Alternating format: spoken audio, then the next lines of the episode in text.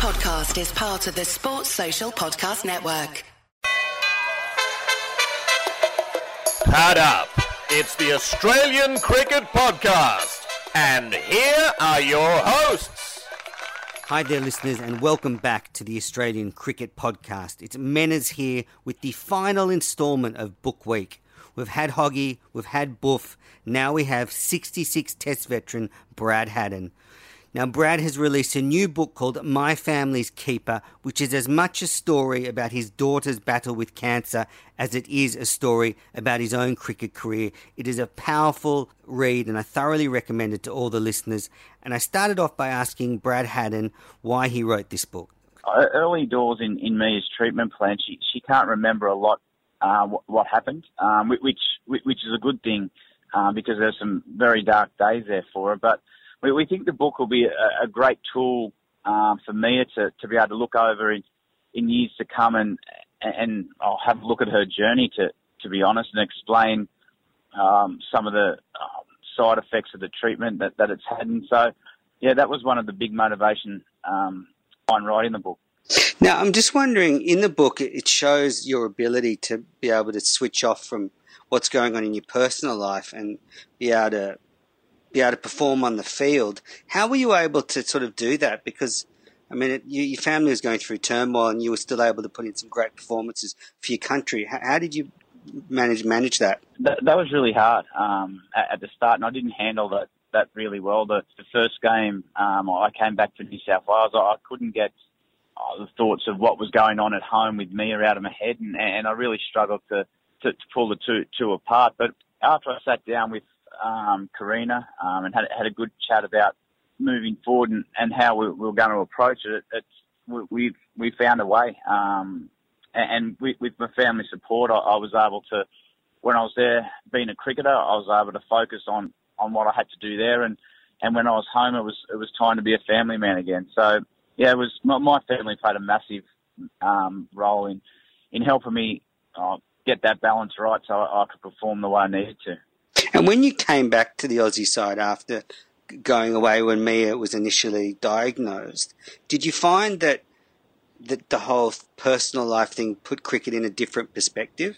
Oh, in all honesty, you, you spend your your, your life uh, challenging yourself to, to be the best cricketer you can, and, and we're we're in a really unique position where, where we get to, to play the game um, that that every Australian loves for, for a living. But I, think when I came back, that the hardest thing uh, about it all was was leaving the, the family home. So yeah, it, it did put a. Uh, I don't think I looked at the, the game any differently. I, I think I just looked at all those little things that tend to consume your thoughts that you're worried too much about. Um, I, I just didn't have time or, or the energy to worry about them. I mean, your book's an amazing read. I, I found, you know, being a father myself, that it's it's really powerful story, and you know, it's very moving. And um, just congratulations on on that that part of the book. As I said, I think you know it's it's a good book for not just cricket fans to read, but but everybody. So uh, I think that it's a it's a valuable book that you've written, and I hope that people that are outside the cricket community pick it up and have a read. Yeah, I hope so. I, I think it's a, a book for for not only just cricket lovers, but um, just everyone. To, to be perfectly honest, it's got a, a different look um, at, the at my, at my cricket career. Um, I was blessed to to do what I did for, for so long, and um, yeah, and and if our book can touch another family that's going through a similar um, situation or, or, or coming on hard times, well, if we can touch one family there, I think the book, book's been worth it. Yeah, I think so too. I mean, I think it will. It's a very powerful book. Now, Brad, we have lots of listeners from overseas, uh, England, South Africa, some of your favourite competitive nations. And, you know, one of the impressions that I got from our listeners that you were quite a, I wouldn't say divisive figure, but, you know, you used to rile up opposition players and opposition fans. And uh, I think you, you sort of, I've heard you say before, that wasn't so much you were sledging, but you just like to be involved in the game. Um, what do you think about that sort of aspect of your game?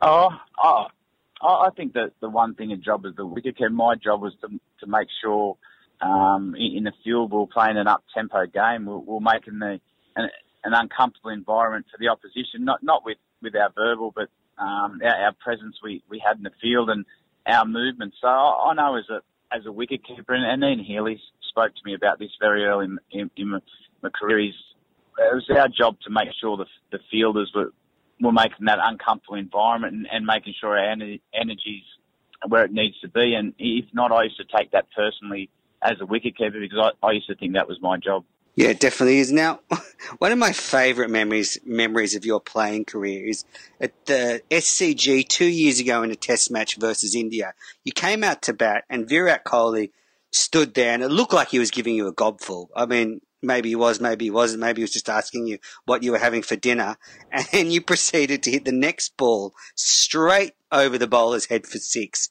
That must have been a good feeling.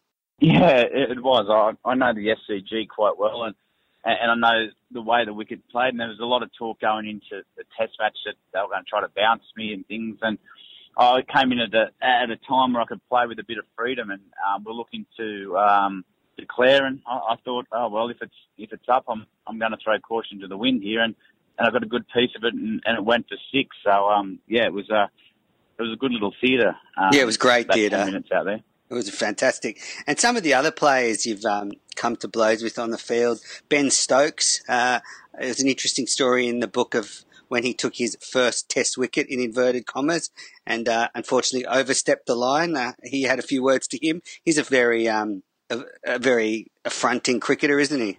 Oh, I think yeah, he, he was a shining light for England in, in the Ashes series that we, we won five five nearly, and I think he's just gone on to greater heights since. So yeah, no, that was all um, a, a bit of fun. He was a he was a fierce com- competitor. There was no malice in what was going on out there in the field, and yeah, he um, we all enjoyed a, a cold beer at the end of the series and, and had a good joke about it. So um, oh, they're, they're just the the moment that a bit of fun out there between men.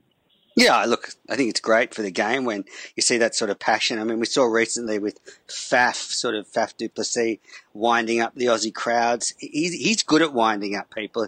I remember he called what you and Warner barking dogs a couple of years ago. So he, he's someone that uh, winds people up, and it's just good for the game. And I think it's great theatre, as you said. Oh, I think that we're out there to entertain. We we want people coming in to to, to um, through the gates watching the game, and, and you want the characters in the game. And and Faf obviously did a really good job this summer bringing that South African team together with uh, with no AB or, or Dale Steyn. So um, yeah, he he'd earned the right to, to play the way um, he and South Africa wanted to. Yeah, um, yeah, I know you've been watching a lot of the Test matches. What do you think about the way the Australian side's going at the moment? Do you think there's the cricket is in crisis in this country, or is it sort of been blown out of proportion? Oh well, we just won the the last Test match, and, and I, I thought that was a, a really refreshing team. Um, I think there was a line in the sand after the Hobart, and I, I really liked the way the Australian selectors and and the Australian team um, responded. I thought the new guys that, that came in gave a lot of energy to the to the group, and and, and I think we're we're in good hands. Steve Smith now got a team that he can mould the, the way he wants to play for the for the however long he wants. Um, so I think it's a exciting time for, for Australian cricket, and I'm looking forward to the Test series against Pakistan. In your book, you write about how you were sort of instrumental in Steve Smith ascending to the captaincy when Michael Clarke was injured. What is it that you saw in Steve Smith as a captain? Oh, I think Stephen showed leadership um, qualities right the way when he started at New South Wales. He came in very, very young and he was raw, but he always had a really good cricket brain. Um, he was happy to ask ask questions. He, he thought he always thought about moving the game forward and, and winning the game. So oh, I think he's going to be a really good captain for Australia. Um, he's just starting in his, in his time as captain for Australia, and, and I reckon it's a really exciting time to um, for him and, and the team. Yeah, I'm a massive Steve Smith fan. I'm hoping he plays on for another ten years and just keeps racking up the records because it's it's great to have a, a young captain like that uh, in the job. Now, I want to go back to some parts of the book, especially, you know, been, i spoke to Darren Lehmann and I read his account of your uh, retirement and dropping, I guess, and I've read your account of it, and they seem to match up pretty closely. Have you read what Darren's written about when you were left out of the side? Uh, no, I, I haven't read it, but um, well, he he said Darren and I were. He said that he probably made a mistake in you and Watto playing on um, through the Ashes, and maybe that was part of the problem. How do you sort of reflect on that? Oh, I think through the the whole process, what you everyone and I said in the book, I, I got dropped on form first and foremost, and, and Darren was really good. The, this situation, he was he was honest um, with me, and yeah, there was yeah the reason I wasn't uh, in the side is is because my form wasn't where it needed to be. Darren comes across as an honest person in his in his book and talking to him. And obviously, that's important for relationships moving forward. That you feel like you've got an open, honest relationship. Yeah. Yep. What about uh, the future? Now you've got one left season left in the BBL. Then you've got the the Pakistan Super League next year, and then and then is that it for your playing days? I'm uh, I'm looking forward to the to the Sixers and, and had a really enjoyable time in uh, Dubai with Islamabad um, in the Pakistan League. So yeah, I'm just going to enjoy the, the next couple of months playing. Um, yeah, there's there's no pressure, yeah, to do anything else but enjoy it. So yeah, I'm just um, there's no expectations or or anything like that. I'm just going to go and enjoy playing some uh, 2020 cricket. But then no more playing after that. Oh, I, I haven't really thought that far ahead to, yeah, well, I haven't thought that far ahead to, to be honest. So, as I said, I, I just want to enjoy that time uh, with the Sixers um, and enjoy the, the time with uh, Islamabad, and, and I'll, I'll, sit down after that and, and decide where I want to go. So, Brad, you're going to be finishing up playing fairly soon. What do you think when you stop playing? You're going to move into media or coaching? What would you like to do post playing? Oh, I, I, still enjoy the game. Um, I enjoy being involved in the game. I, I did a bit of coaching with um, Australia A, which I really enjoyed. Um, I'm assistant coach over in Islamabad this this time around as well, and and and going to do a tour with with Darren to New Zealand, helping out there. So yeah, coaching is something that um, the the more I uh, get involved with it, the, the more I seem to enjoy. But it's important that you you're doing it for the right reasons, and and you're not just doing it um, yeah, you, you want to do it to, to make a difference. So, um, yeah, if the, if the right job comes up, you'll, you'll obviously put your hand up and be involved if, if you think you can make a difference to, to Australian cricket. Yeah, I'm looking forward to you moving into the commentary box for Triple M.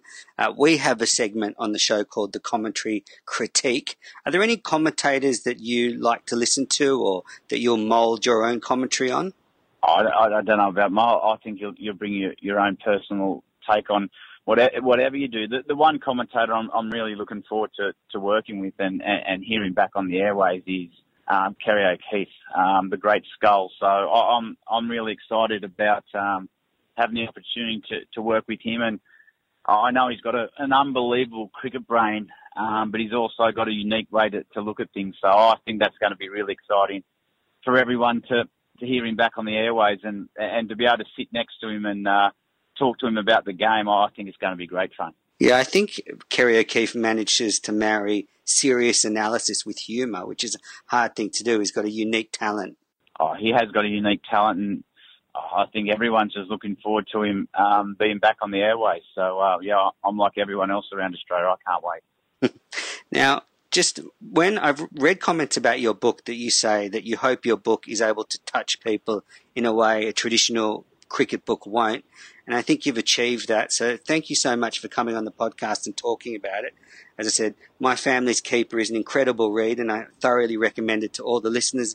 And Brad, thanks for taking the time to talk to us and good luck with the rest of the season with the Sixers. No worries. Thanks for having me. Have Thank you. Day. Thanks, Brad. Bye. What a marvellous stroke. He's played no better shot than that in the whole of this series. Social Podcast Network.